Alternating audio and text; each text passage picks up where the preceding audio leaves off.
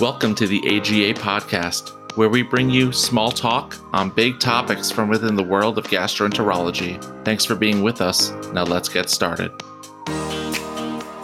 Hi, everyone, and welcome to Small Talk Big Topics, an AGA podcast. I'm your host, Matthew Whitson. I am flying solo today as CS and Nina are both on vacation, and I was told I was not allowed to go. But that's okay because today we have an exciting conversation for you. We have paired up with the Trainee and Early Career Committee to bring you a conversation about artificial intelligence and the world of gastroenterology and hepatology. It's an exciting conversation that is not sponsored by ChatGPT. It's just us. With me today are three real experts in the field. First off, we have Dr. Renu Dhanasekaran, who is an assistant professor of medicine and gastroenterology.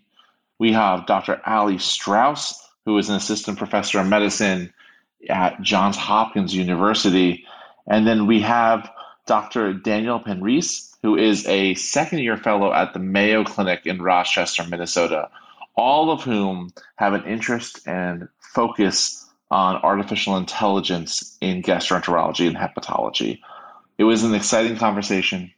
I'm proud to be part of it, and I hope you're going to enjoy. So, since there's no one else here to banter with, let's just get to it.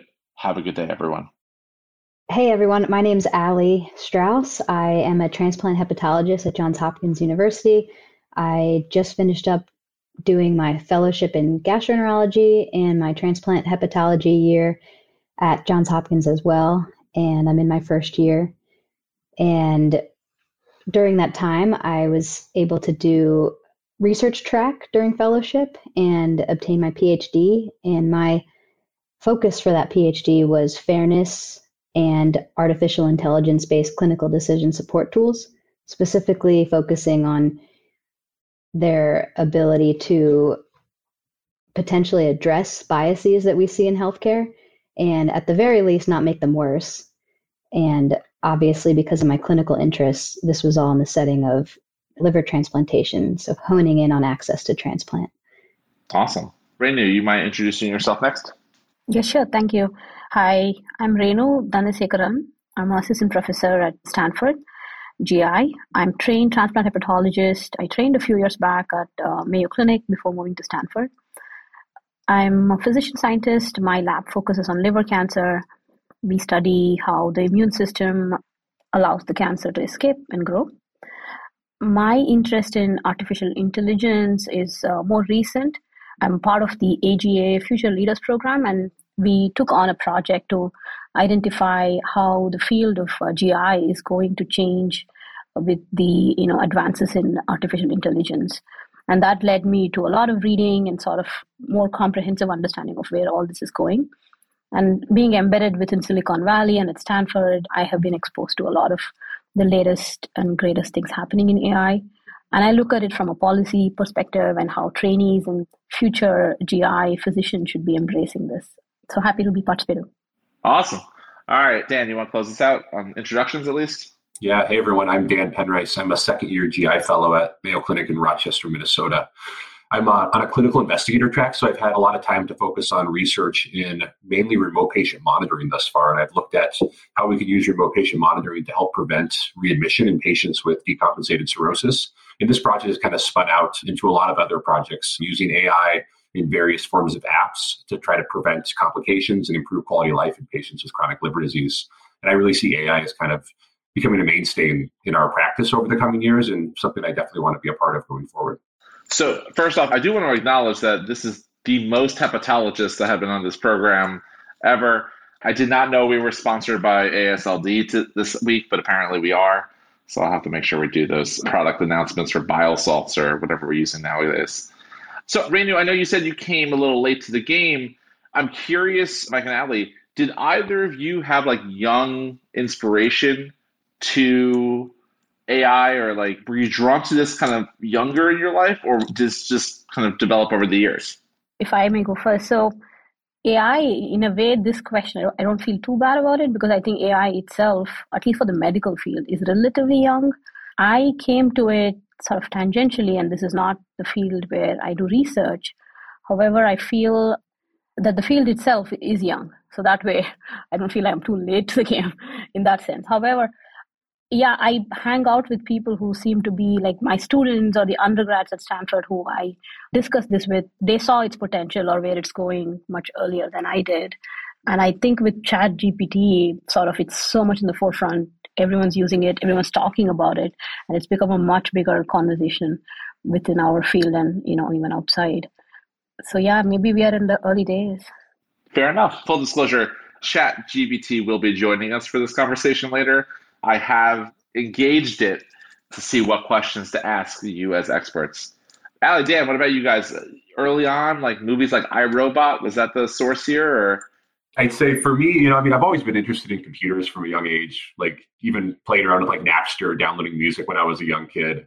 And I think as, you know, I got opportunities in the professional world to, to kind of apply these, these things I know about computers to what I enjoy doing, which is practicing medicine and, and learning more about liver disease and trying to improve the care of patients with liver disease. I realized that there's kind of a happy medium here in a mesh where can, these things can collide.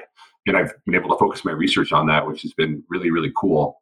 I think, I don't know if any of us realized quite the explosion that was going to happen here in the last three months with AI in medicine and kind of the new possibilities on the horizon now with generative AI and kind of the, the possibilities that presents. But yeah, it's, it's an exciting time in medicine. I think, you know, everyone that's kind of touching AI right now and, and working in AI a little bit is, is really kind of blown away and maybe a little scared at the possibilities. Yeah. So to piggyback, I think it happened when I was younger too. So I think not quite as young as Dan, not when I was playing video games. I actually haven't been a gamer, but when I was in medical school, I think a lot of things were sort of coming together in for me what was important for what I was passionate about and what I found interesting. And for me that was a combination of my medical school has this really awesome opportunity where you can do kind of like a minor while you're in medical school. It's called a scholarly concentration. And we had one in health systems engineering. So a surgeon who kind of had a small cohort of 10 of us max in a year would teach us about engineering. So that's where my mind first got open to engineering because I sort of just thought engineers just built bridges until I realized there were lots of types of them. So that's when I learned how to learn about machine learning and process improvement and data and using data to inform how we are making decisions. So I would say that was one big moment for me was in med school. So we're talking this was back like 2010. I was like learning R and so that was sort of turning on at the same time I was a medical student because I was so that scholarly concentration turned into a master's in industrial engineering. So I did an MD MIE and at that same time I was a medical student and medicine was going through the paper to EHR thing.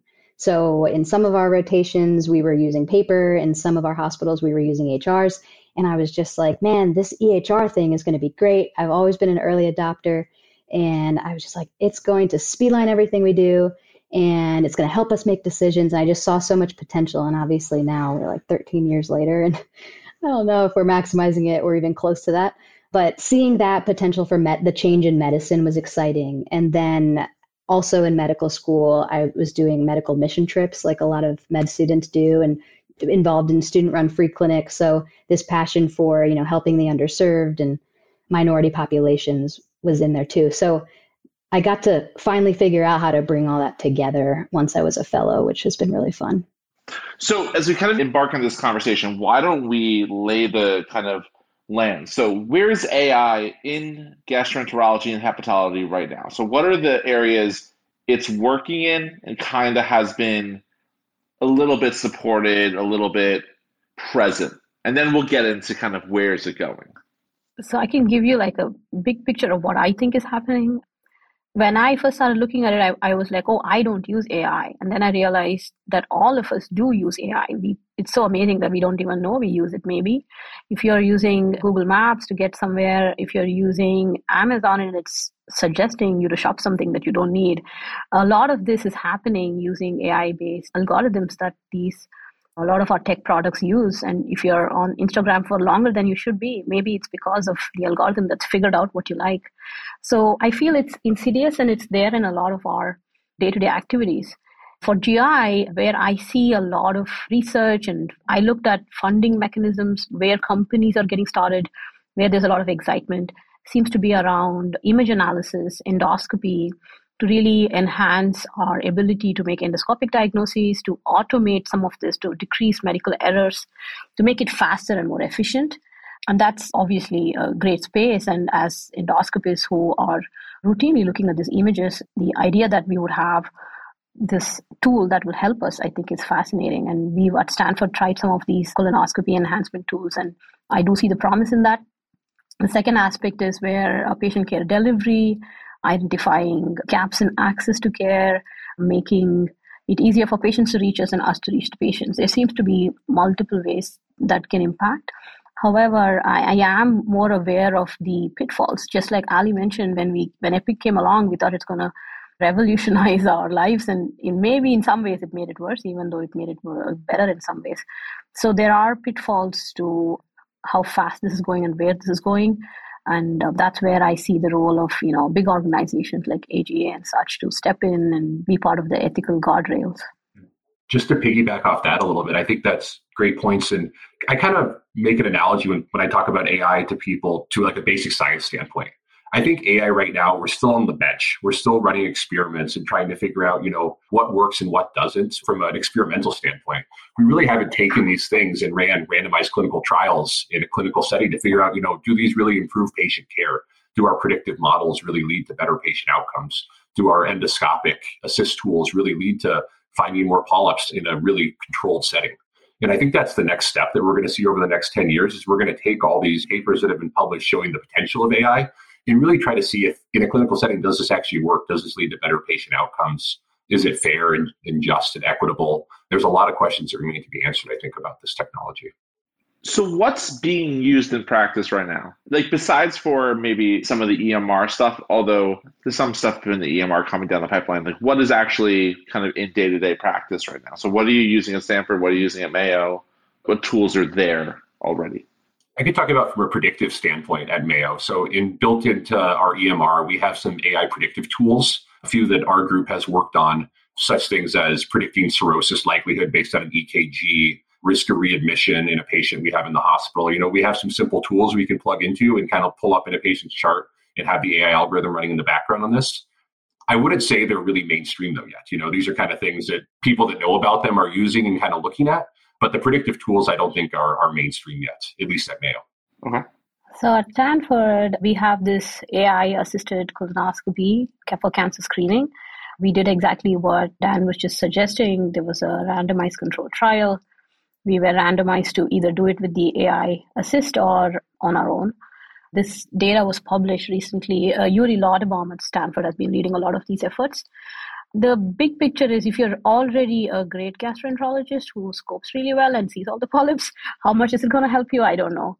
If you are someone who's rushing through and is not very careful, it likely could flash something and stop you. That's how I see at least the AI assisted colonoscopy on a community level, on a larger scale, this might make a big difference, but in high volume centers with high adenoma detection rates, maybe not. The second thing is AI in um, EMR, in electronic medical records.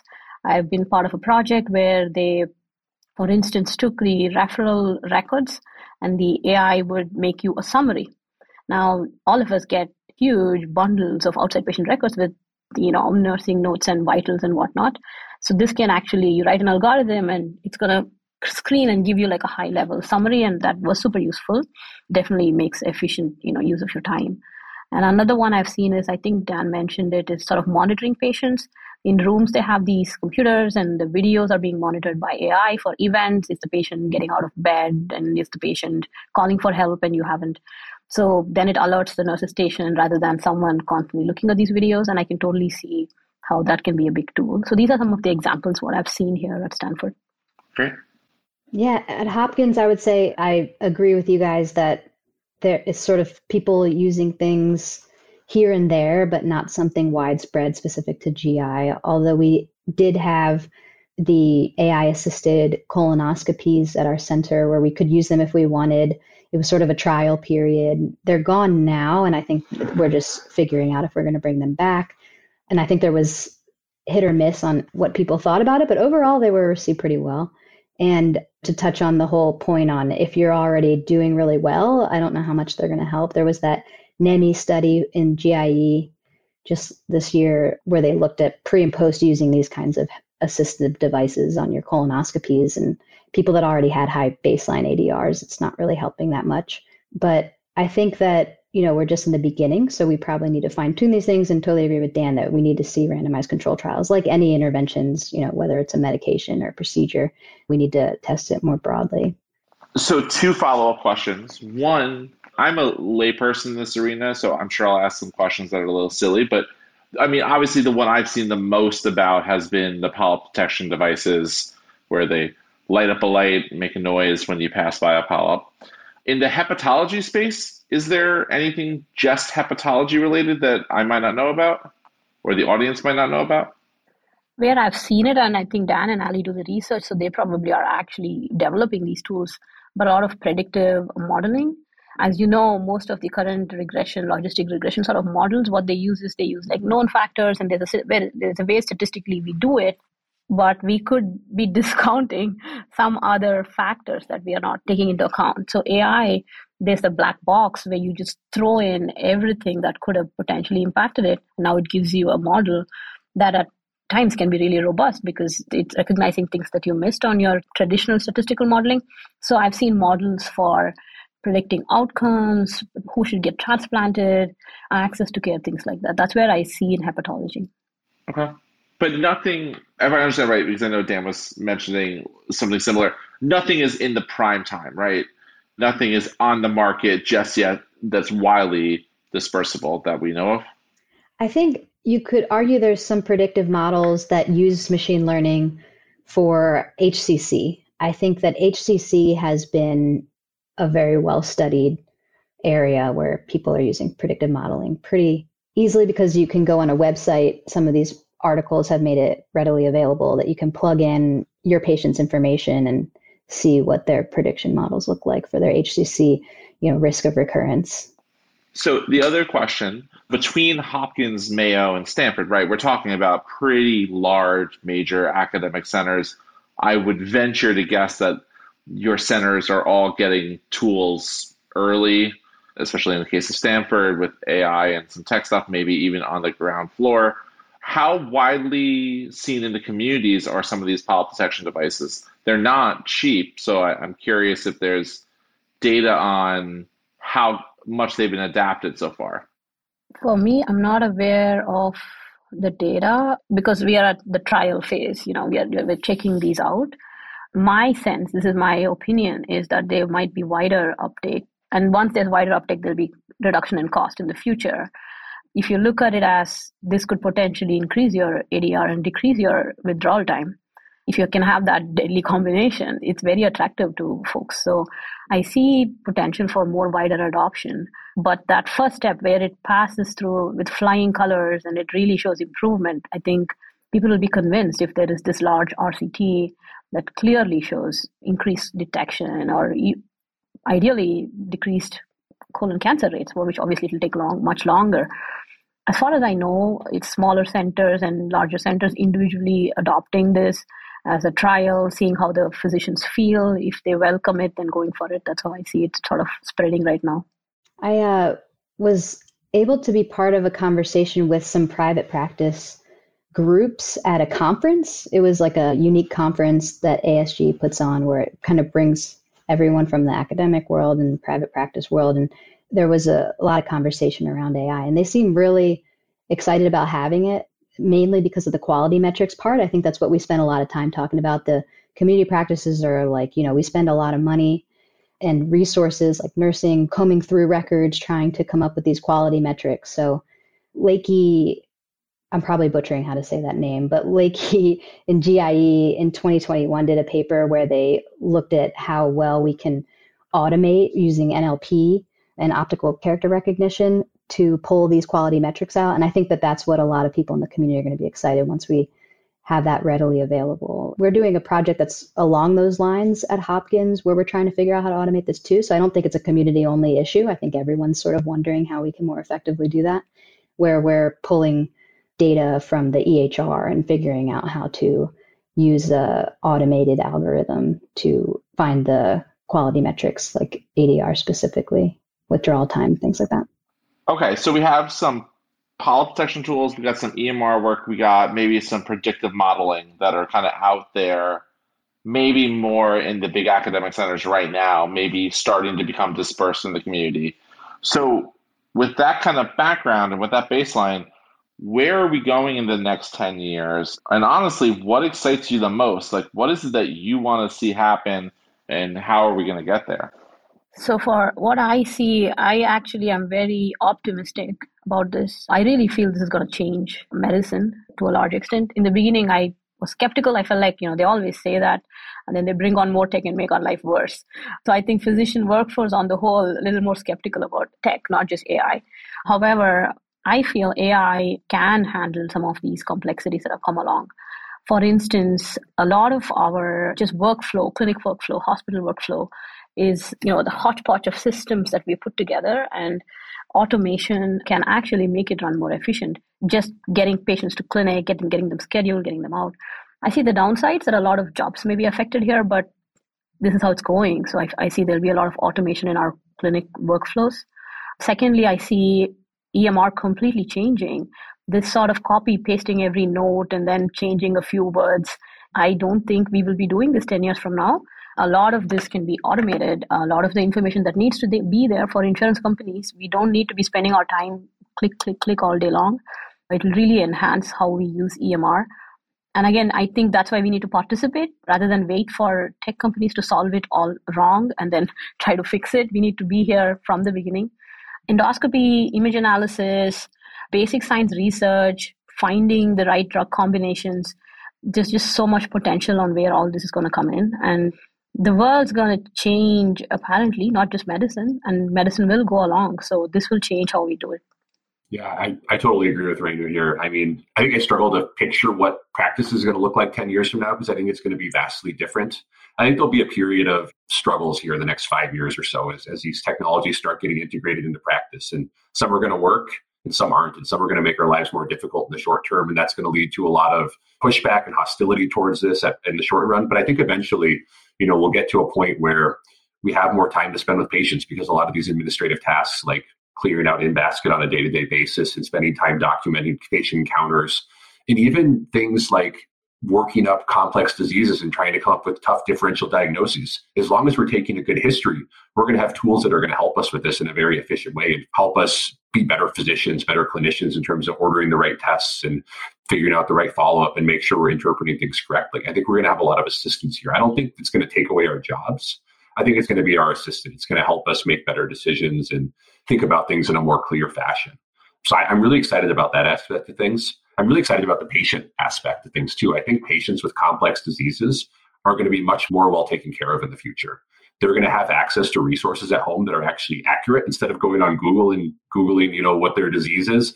They're going to have access to things like medically focused chatbots that can actually communicate with them in, a, in, an accurate way and give them recommendations and help them when they're struggling at home and they can't get in to see their GI doctor for another week. And so I'm really excited to see how the, the health of our patients improves in the coming years with this technology. Yeah, I definitely agree with everything said. I think that this idea of them replacing physicians, I think that we need to figure out how to embrace it, work with them, like Renu said, them being the developers, and let it augment our care. I think that that's the key thing is allowing it to augment and not replace. And I think I'm excited to see physicians sort of struggle with learning how to trust these things because I think we're in the middle of it right now. And what used to be a conversation of it's black box, I don't like it, has already changed. And it's a lot more open minded, I think, physicians now to what these different ways that it can help us are what it's going to look like. And I think the other thing I'm excited for is seeing how we can use it to help our trainees. I think that it can bring an aspect to education, medical education, that will be interesting like will it help you go from zero to proficient you know it's not going to be the thing that makes trainees masters but will it bring that gap make that a lot smaller and help them with training like i would imagine it would be really nice if when I was scoping as a first year, if I had this little green box traveling around the colon with me, telling me what this is, what it's scored as, you know, in case your attending isn't paying attention at that moment. Maybe we're going to be taught by these things. And some of these programs, they tell you the NICE classification, they do your Boston Bowel Prep score for you, they tell you where you are in the colon. There's de-looping software trying to help you, like, this is the loop you formed and this is how you should correct it, like right on the screen with you. So I think that it's going to be cool to see how it not only improves our day to day life, like Renu said, with work flows, not only improves care for patients, but it improves physician education. I mean, it's a no brainer. It's exciting what's ahead. So I would throw out a question to you, Ali, on that point, which would be I think there could be an argument for physical exam skills with the advent of CT and a few other things have. Oh, I don't know. You know, let's put Dan the fellow, on the spot here. Dan, how are your physical exam skills? When you're rounding, do you think that's the solution here? I think they're probably less good than my attendings were when they were at my point in training. So I think that was a really nice political answer, and that was well done. No, and I, look, I mean, like Dr. Strauss here is on, I'm going to say the younger side early in your career, right?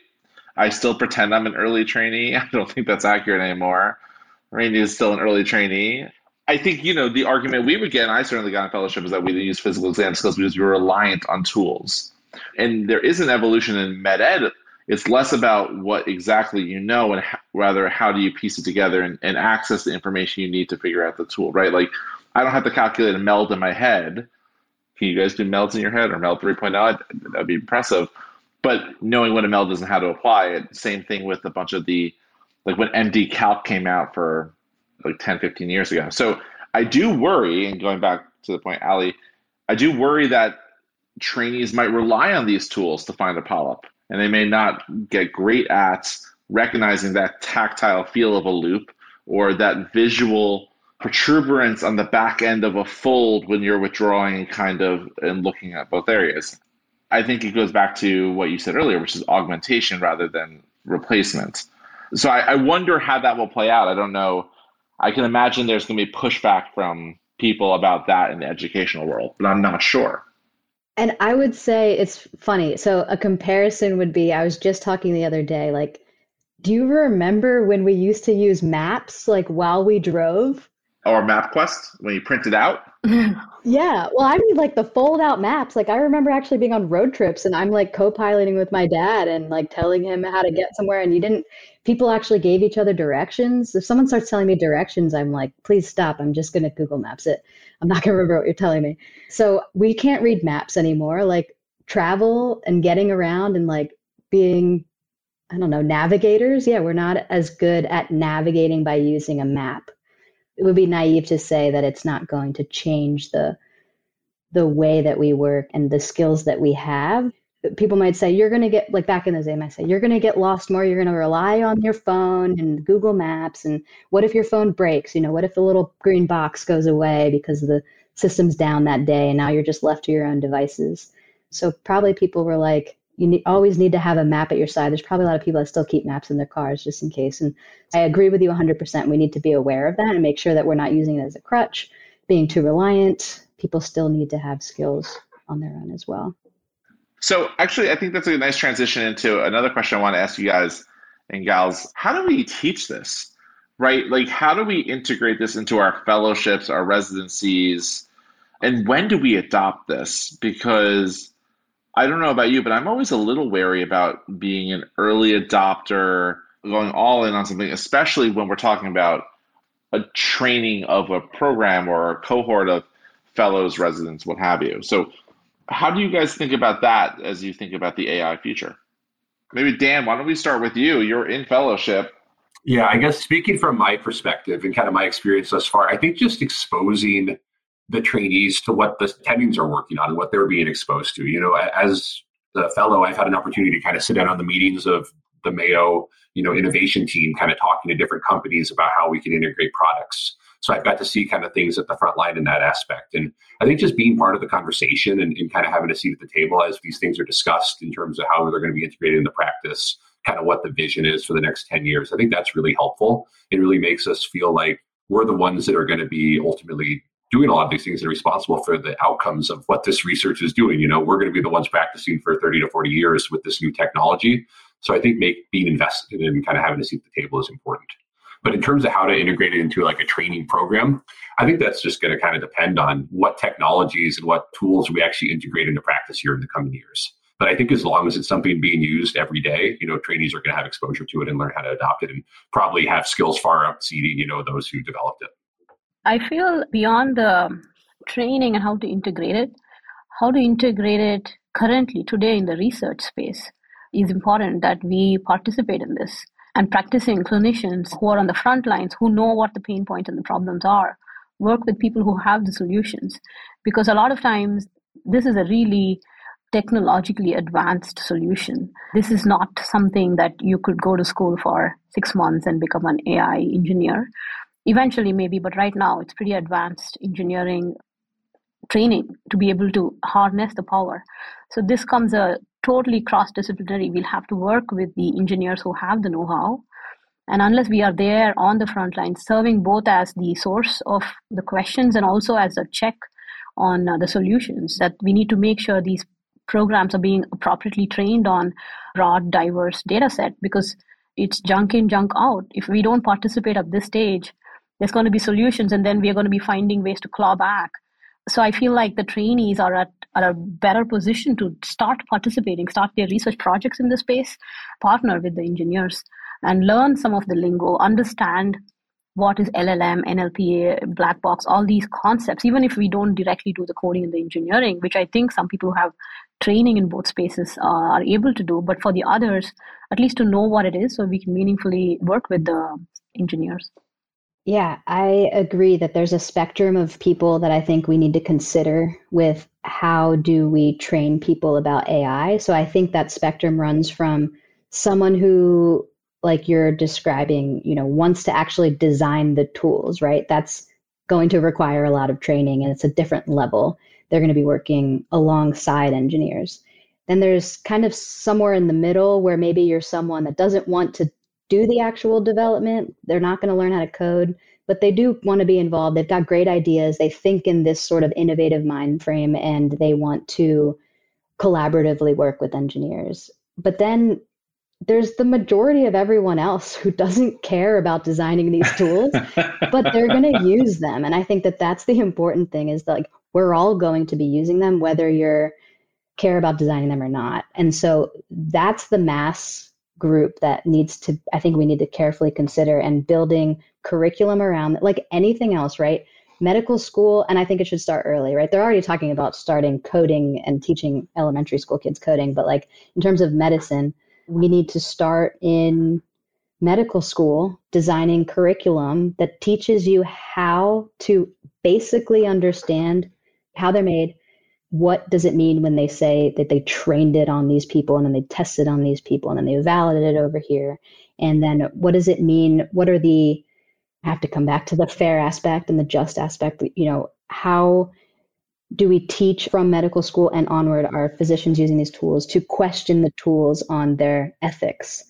Not just take what some administrator said hey this is we just paid a bunch of money for this and it's plugged straight into your EHR and it's going to give you this nice risk prediction. It's going to be right in front of you. It's beautiful. And you just are tempted to use it. We need to teach people to question all of it and make sure that it's not going to do harm, either whether it's patient safety, it's like literally going to tell them to do the wrong thing, all the way to fairness and in all of the patients that we see, you know, that not some people aren't getting access or predictions that are specific to them. So I think that it's a medical education from med school forward. So, Aly, I'm going to throw this out there. So, actually, one of the chat GPT questions that I liked that they generated for this conversation what ethical considerations should be taken into account when developing and implementing AI technologies in gastroenterology? They didn't say hepatology, but we can broaden the chat GPT question here. So I'm curious, Dan Renu, what do you guys see as the ethical considerations other than what Aly just highlighted? I think it's about what it's trained on and the concern for biases that are being introduced by these AI algorithms have just been there for a while now because they are trained on easily available English language large models. And that is excluding a huge proportion of this world. And now it's going to be used around the world. And that's one of the concerns on how do we make it less racially biased, uh, less biased based on where you're from or your language. And I personally don't think it's any nefarious scheme to introduce these biases. It's the nature of what is accessible and easy. But that's not good enough that we just use whatever is around, and that's not an excuse that's good enough, especially in medicine, where for us, equity and fairness are grounding principles. We need to safeguard this for our patients. So the biases are introduced from the training models, and A, we need to generate better data. And I think a lot of healthcare data is siloed and there are a lot of privacy acts protecting them which is legitimate. But if they can be used for generating larger models which are more diverse which have more you know input from different backgrounds i think we should look into that how to safely do it without compromising patient privacy or safety. So that's where i see our role also to advocate for it and to push and ask them what was this trained on can we and I don't think it's enough to just question, but it's also important to provide solutions. And so we need to start making these large data sets that are uh, useful for training. Yeah, I totally agree. I don't have a ton to add to that because that was beautifully stated. I think, you know, as we think about this concept of individualized medicine, we need to make sure it actually is individualized, right? It's not taking somebody else's profile and applying it to yourself. So real individualized medicine is hard to do and hard to get to. And I don't think we're anywhere close to there yet. But I think that's just something to kind of keep in mind is like Radu said, you know, it needs to be real diverse, real broad training sets to really come up with data that can apply to an individual level. It's interesting is that we are very much starting to embrace, we're behind, but starting to embrace anti bias training, anti racism training. We obviously could speak a whole different topic would be talking about the racism within medicine and a lot of the bias within medicine. So I keep going back to the phrase you said, Renu, about crap in, crap out, right? So are we going to bring our biases into these programs as well? And I think you guys are raising that as an important question. And one of the considerations that always, um, especially when you start getting to prognosticating pre-transplant who's going to succeed, right? Um, I think that's a ripe area for this consideration as well. Yep. True. There's a lot of blind spots in our medical community. And I think in the last few years we are more aware and sensitive to that. And training and the sort of sensitivity training and what we are embracing definitely helps, but doesn't erase it. Many of us, I think, are just not even aware that we have those biases. So I think this brings up a question. Maybe we'll start with you, Renu, because of the work that you and uh, Joanne Maley have been doing with the AGA. What is the role of the society? So, right, we can talk about AGA. We can talk about again three hepatologists here, so we'll talk about the ASLD as well. What can those societies be doing in helping us as practitioners and us as academicians and educators and everything else we do? What can they be doing to kind of guardrail against maybe some of the worst tendencies here, or really kind of on the flip side, really support this area of growth for our colleagues' practices and everything we do? Yeah, so that was exactly the question we tackled. What do we foresee? What do we envision AGA's role specifically? But this would apply to, you know, all of the large medical societies. When we reviewed where AGA had been investing some resources or where research had been happening in AI and in you know, gastroenterology, like I mentioned earlier, we saw image analysis, we saw machine learning algorithms, and then prediction modeling. And definitely these things are going to expand. There's no stopping them. What we suggested, what we felt was a society's role. Number one, to build a data infrastructure to support AI applications in GI. This way, we can be in control of the kind of diverse and uh, you know robust because we can break some of these silos and help bring harness the power of these multiple institutions and partners who, who usually work with AGA. Second was oversight and regulation of AI systems like mushroom you, you just it's just springing up all over and we really the ethics and the oversight of this they're going to play catch up. So it would make sense to make a framework and say hey this is okay this is not okay at least in principle. And big organizations like ama does it aga AASLD, they will be in a position to, you know, have ethical committees, discuss what's okay and what's not okay. Third thing was physician satisfaction and patient care delivery the focus on the of the companies, the commercialization is going to be on obviously monetary gains. And I think there's not too many people who think about how to make physicians happy. And I think uh, societies can play a role here to try and you know shape that conversation to say how can we improve patient care delivery? How can we improve EMR to make decrease physician burnout? There are so many solutions that around this table we can come up with. But if you Google it, how many companies are working on those solutions? Because there's not much money in making physicians happy or even patients happy, unfortunately. So AI can have great powerful role there and i think the societies can move towards those less commercial but equally or even more important spaces dan aly anything to add to what you would want to see from your societies in terms of support I don't know so much support, but I think at the last AASLD meeting, there was a lot of content in machine learning space in, in the AI space, which I think is a great next step and, you know, kind of highlighting this work and the potential of this work. There was a JAMA article a few years ago about how to read and critically appraise a machine learning article. I think that's something all the societies can kind of take note from and kind of help their members, you know, how do we interpret these this research that's being done? How do we read these articles effectively and, and understand them and critically appraise them? Because more and more of the journals we're reading are filled with these research in machine learning and AI and kind of, you know, looking towards the future. And I think it's helpful for the societies to kind of help their members better understand these principles, be better equipped to read these articles and really understand them and what it means to their practice. As we're winding down, I want to ask you kind of a traditional last question that we ask all of our friends and colleagues that come on this podcast. But I am going to do the chat GPT version of that question that variance. What advice would you give to students or young professionals, and in trainees, who are interested in pursuing a career in gastroenterology in the era of AI? Does it change your advice, or does your advice kind of stay the same? I guess as the current trainee, I can go first. Um, I think it makes me feel even better my decision to go into gastroenterology. I think the future is so exciting right now, and the possibilities are so exciting. You know, medicine has for years struggled with, I think, a system that really maybe isn't equipped to deal with the complexity and scale of the patients we have.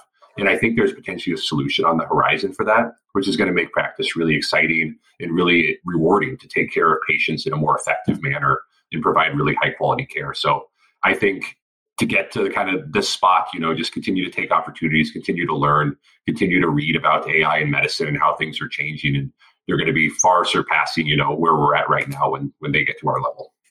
I think there's so many ways that you can be involved with using AI in GI. I'm sort of not sure where to start, but I think if it's from a research perspective, I think these models have to get trained on expert opinion like you need a gold standard. Every prediction model or the thing that you're trying to look at needs to be compared to the right answer.